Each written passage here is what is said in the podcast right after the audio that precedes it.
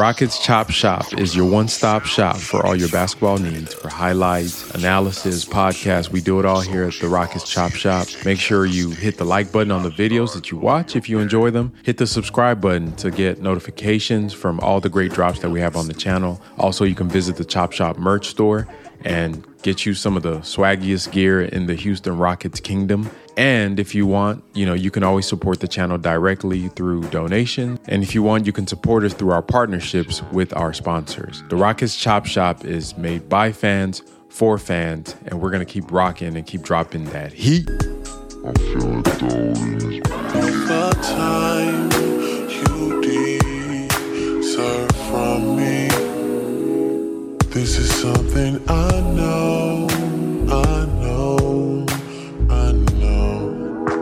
So we are here. We're finally starting to get some real basketball uh, from the Houston Rockets while they're at training camp.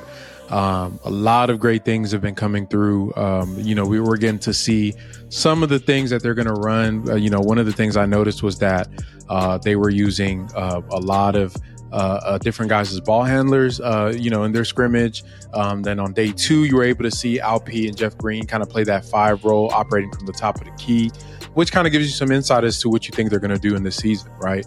Um, I think for Alperen, big year coming up, big year coming up for him. The Rockets are going to heavily rely on him for multiple reasons, and I'm going to talk about that a little bit um, because I feel like the conversation, especially on day two, was really focused on him right? Focus on him because obviously he was out part of day one. So able to come into day two, we'll get some more reps with the team. Um, a lot of the questions from the media um, uh, during that time uh, was was was focused around him, and rightfully so because he's an important part of, of this team uh, going into this year. So I'm going to play some of the clips from. Um, Coach Udoka's interview, and I think he dropped a lot of gems uh, from this interview. A lot of gems. I'm going to play some of the clips, and I'm going to chop it up with y'all about it. Coach, you mentioned yesterday uh, the different things Alpi can do offensively, but how do you determine what you want? Is it experiment, see what fits with guys, see how he does well, or are there things you already have in mind that you want to fold in as yeah, playing against him and, and, watching him in the past, you, got, you know some of the things he does already. Um, but we want to want him to be well-rounded like the rest of the group and use all his attributes. And so he's a scorer, passer, great offensive rebounder, can initiate offense inside, outside. So you just try to take take what he does really well already and kind of incorporate that into the group and help him elevate in other areas. And that's things you already knew. Do you have to find out how it, it meshes with the others only by, you know, trial and error? Yeah, a little bit of that, but you got you have a great idea already of what he does, and so some things going into this, we had an idea of how we could use them. Um, like I said, we've been in the gym some seeing what he does naturally well. And like I mentioned yesterday, it's, it's adding to those things as well. So we have a pretty good idea, and, and we see what's working already. So one thing I've noticed about Coach Udoka is that he's heavily focused on players' weaknesses, which is a good thing, right? You know, um, a lot of people that are uh, perfectionists and people that like to like elevate themselves in different aspects of life what do you do to do that is you focus on your weaknesses and make them strengths and i think he literally said that and when um uh you know the questions about alp for uh, what he does well. And obviously, we know Alp is a talented passer, is a savant. We've seen what he did um, in Turkey this summer. We've seen what he's done over the past two years. Um, and we know what we have as far as when it comes to that that aspect of the ball and and, him being a scorer and a passer. Um, but for coach, uh, his focus for all the players, including Jalen, he said the same thing about Jalen, is going to be the balance of being uh, and the term he uses is well-rounded players right? Trying to have well-rounded players because those are the type of players that help you win games. You guys have heard my philosophy and this applies to alp applies to um, to anybody to jalen but this was really uh, when i was speaking about jalen is that being a scorer if you're if you're a, a scoring player just that's all you do. You're a gifted scorer in the context of a team that's trying to win a championship or make it to the playoffs it's one of the less meaningful talents to have without an additional talent with it.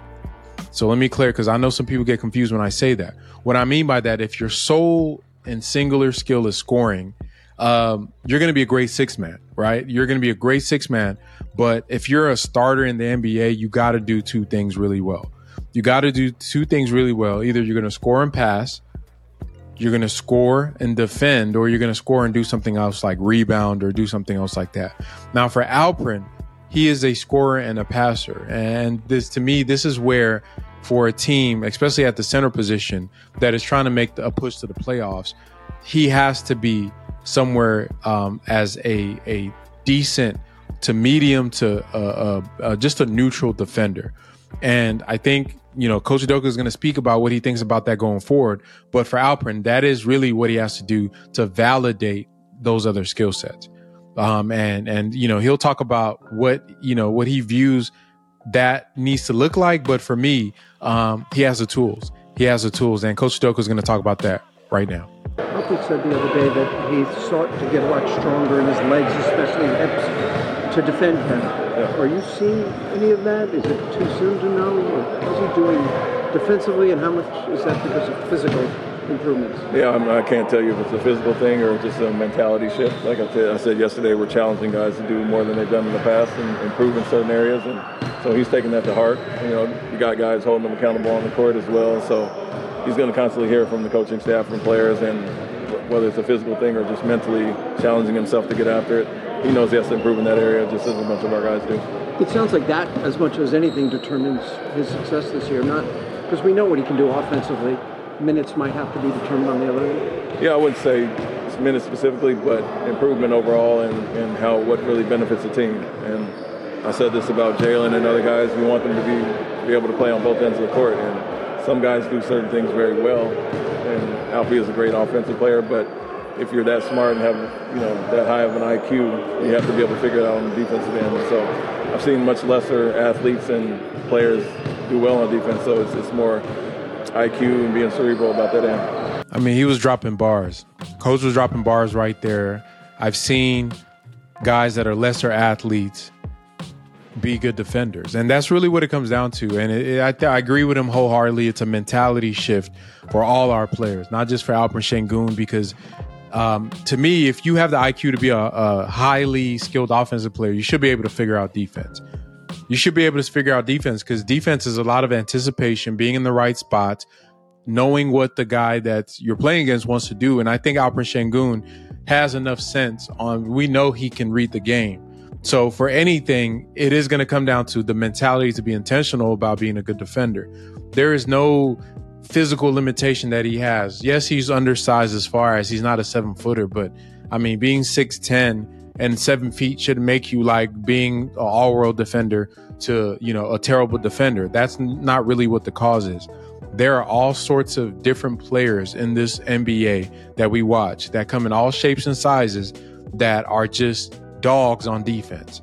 You know, uh, where you're talking about a guy like Marcus Gasol, being able to stay on the court against Golden State during the NBA Finals tells you something about IQ at that level. You see a guy like Draymond Green guarding players of all size and shape at his height. He's only like six seven, right? Six seven. He's not a huge guy. He's not the swollest, strongest guy in the NBA, but he's able to do his thing, be one of the greatest defenders in NBA history because of his IQ. You see a team like Denver with Nikola uh, Jokic win the NBA championship while uh, shutting teams down in the fourth quarter of games because of IQ and and just knowing and understanding what the other team wants to do and executing a, a team game plan.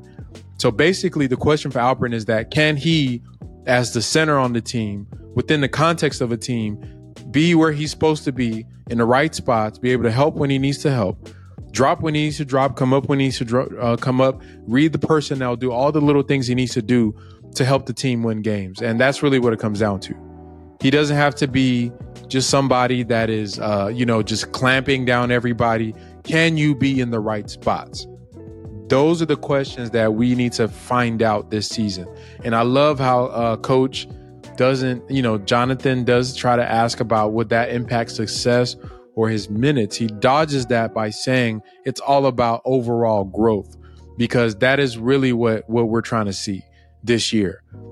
And that comes from effort and IQ. And if you're, like he said, if you're that smart, figure it out. And this goes for everybody. For Jalen, hey, figure it out. Like you're this great athlete. you should be a good defender. Let's figure it out. You're going to get all the opportunities. You're being held accountable by your coaches. You're being held accountable by your by your teammates. You got these vets.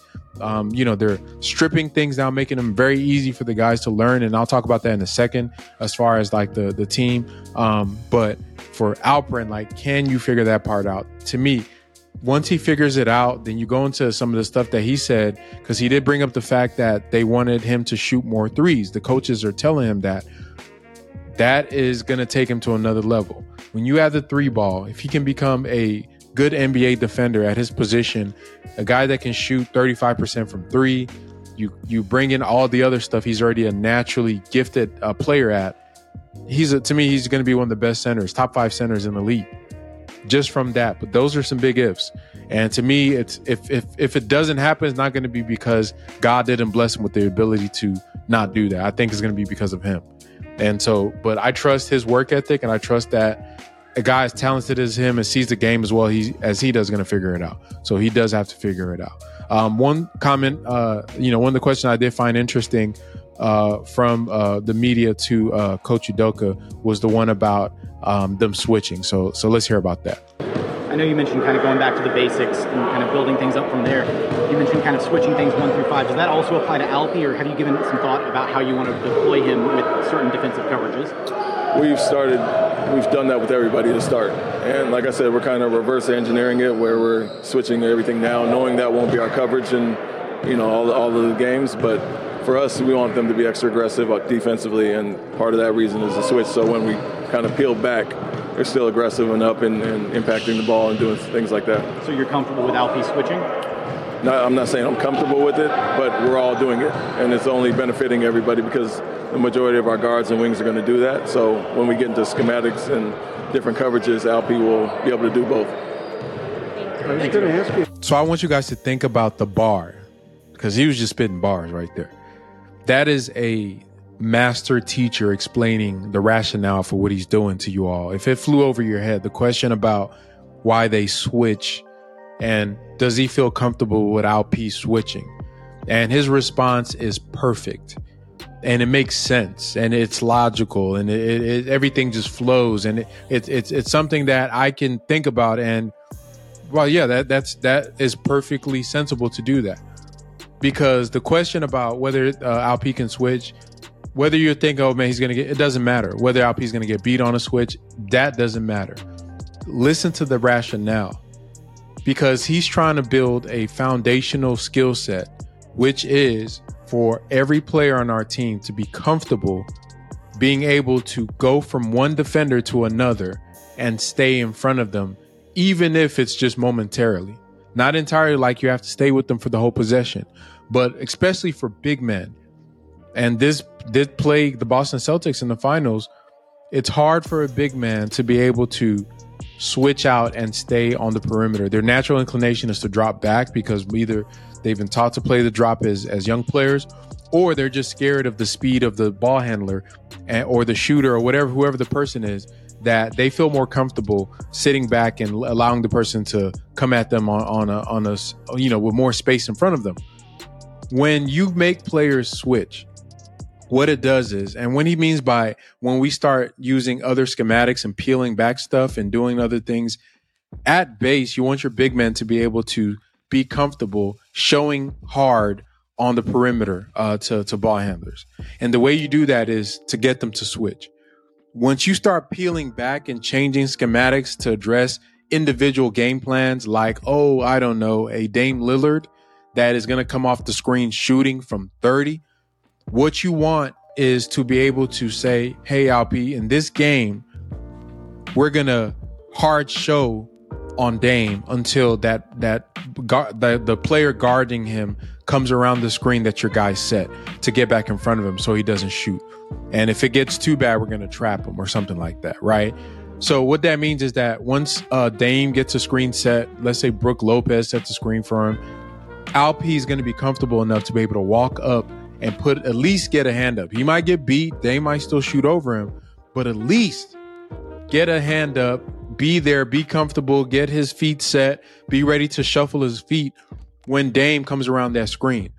that comes from being comfortable switching because technically that's a form of a switch, even though if it's a hard show or whatever, the uh well, you know the retreat is delayed right you've heard of show and retreat where you show on the player retreat back to your assignment where the retreat is delayed if you're not used to switching out on these nba players it's guys are going to split double teams they're going to split traps they're going to split uh, hard show is everything is going to look ugly like it did for the past two years so i love that they're going to get him everybody else is going to do it but specifically him he needs to learn and be comfortable switching out then you can get fancy with it. You can throw different coverages where you're playing a deep drop, you're playing an aggressive drop, you're playing, uh, you're going to trap the player. So you can mix up different coverages and feel comfortable leaving Alperen on the court in key situations, in games, in key situations, late in games where you have, you need his offensive playmaking, you need his screening, you need the synergy he's developed with Jalen Green and what he's going to have with Fred VanVleet and some of the other guys. You want him to stay on the floor. That's why you put the effort into building him from the ground up so he can be successful. Wow, what a novel idea. Trying to make your players successful by putting them in position to be so. So that is to me like once again, I think Ime Udoka is a master teacher. You know, watching the you know some of the tape from from uh from the the practices, I got to see um you know, you get to see just how fundamentally raw our players are in some of the skills that they have uh, and just how much they need to learn. And even some of his comments about him stripping back and, and, and learning to teach the basics. Fred VanVleet alluded to it in some of his comments as well, teaching the basics of basketball.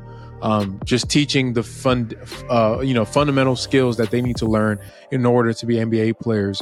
It does kind of make you um, it does humble you to to like you know how bad that we were and the situation they were in and how far we have to go. Um, but I agree with Rafael Stone, and I, I heard Coach Udoka say this: where the Rockets are trying to go, it's only going to come from the players that we've drafted. I think Fred is going to help us. I think Dillon's going to help us. I think uh, Jeff Green, all these vets that we've brought in, they're going to help us. Um, but to me, the what they're investing in right now with these players and all the things that Coach Doug is intentionally doing, which is taking it step by step. Like he said, he's not skipping any steps. They're investing in the future, and the future sometimes in the in the current time isn't isn't sexy, right? Like when you're starting a new workout routine, the the the you know it's not it's not easy to not see the results right now, right? You're just hurting yourself. But what you have to keep in mind is the end goal and I, I think it's kind of appropriate that, the, you know, when Fred Van VanVleet gave the team a gift, um, in, in, the video the Rockets dropped uh, about him giving them a gift, the title of his book is Chop Wood and Carry Water. And when he spoke about it, he spoke about the process of work, the work, the grind, the process of becoming great and falling in love with that aspect of it, not always the where, where the end result is. And I think for the Rockets, this is their process is beginning and not the Sixers process where they were tanking mercilessly, but the process of just stacking up those those bricks that you're trying to build towards that that that that house, that foundation that's going to set up this team to be a contender in the future. And it started in training camp with learning the fundamentals of switching, learning communication, running conditioning, doing all the little things that they need to do, uh, getting to know each other on the court, um, just building that rapport and just getting to know their coaches. I think this is going to take some time, guys. Um, I think it's going to take some time. I'm, I'm going to give them a lot of grace this year because I honestly trust the process. Now, this is the opposite process of the Sixers, like I said, but I trust this process because as somebody that teaches people um, in my, you know, my real job uh, outside of here, you have to take it slow and you have to be patient because those investments you make at the first interactions as time goes on where you're teaching somebody it pays up in the end. If you try to skip, uh, skip to the end you're not gonna they're not gonna retain anything. So loving what i'm seeing from training camp um, i think so far so good. Um, and i think that the culture shift that's happening with the rockets right now is real. Uh, it's it's palpable you could see it happening with everything they do like the the way they had uh, uh, referees at the practice the way uh, their conditioning, the different things he's making them do, the way they're talking, everything is just feels different this year. Um, but that's my takeaway from the first two days. Um, and I'm excited, man. I'm excited for the preseason as it approaches and the regular season. Um, there's a lot to talk about. Um, maybe in the future, in a future video, I'll talk about some of the other players. Um, but I just wanted to really pick at what I got from Coach Udoka and his comments on Alperen Sengun and some of the other players on the team. Y'all let me know what y'all think in the comments. So comment below. What was your favorite takeaway from training camp? Let me know. And of course, if you're listening to this video at this point, uh, remember to hit the like button, hit the subscribe button if you're new to the channel, and keep rocking with the Chop Shop. And we're going to keep dropping that fire. See what I got, man. Opa! For the journey ahead, one step at a time. Ooh! We got the Theragun. Fred got good in IL. What? Oh, this is this is kind of clutch. I'm not gonna lie. Ooh, some smart goggles. We double smart. Double smart. Double guys for double smart. That's sick. Ready, bougie. Chop wood, carry water. Great book. Hey man, I needed some of these. I forgot my headphones for the trip. Ooh, nice. I'm gonna throw these on right now. Appreciate you, fam. Sweet. Thank you very much. Appreciate you, Fred. Shout out to Fred, man. Appreciate the gifts. Crocs? Oh.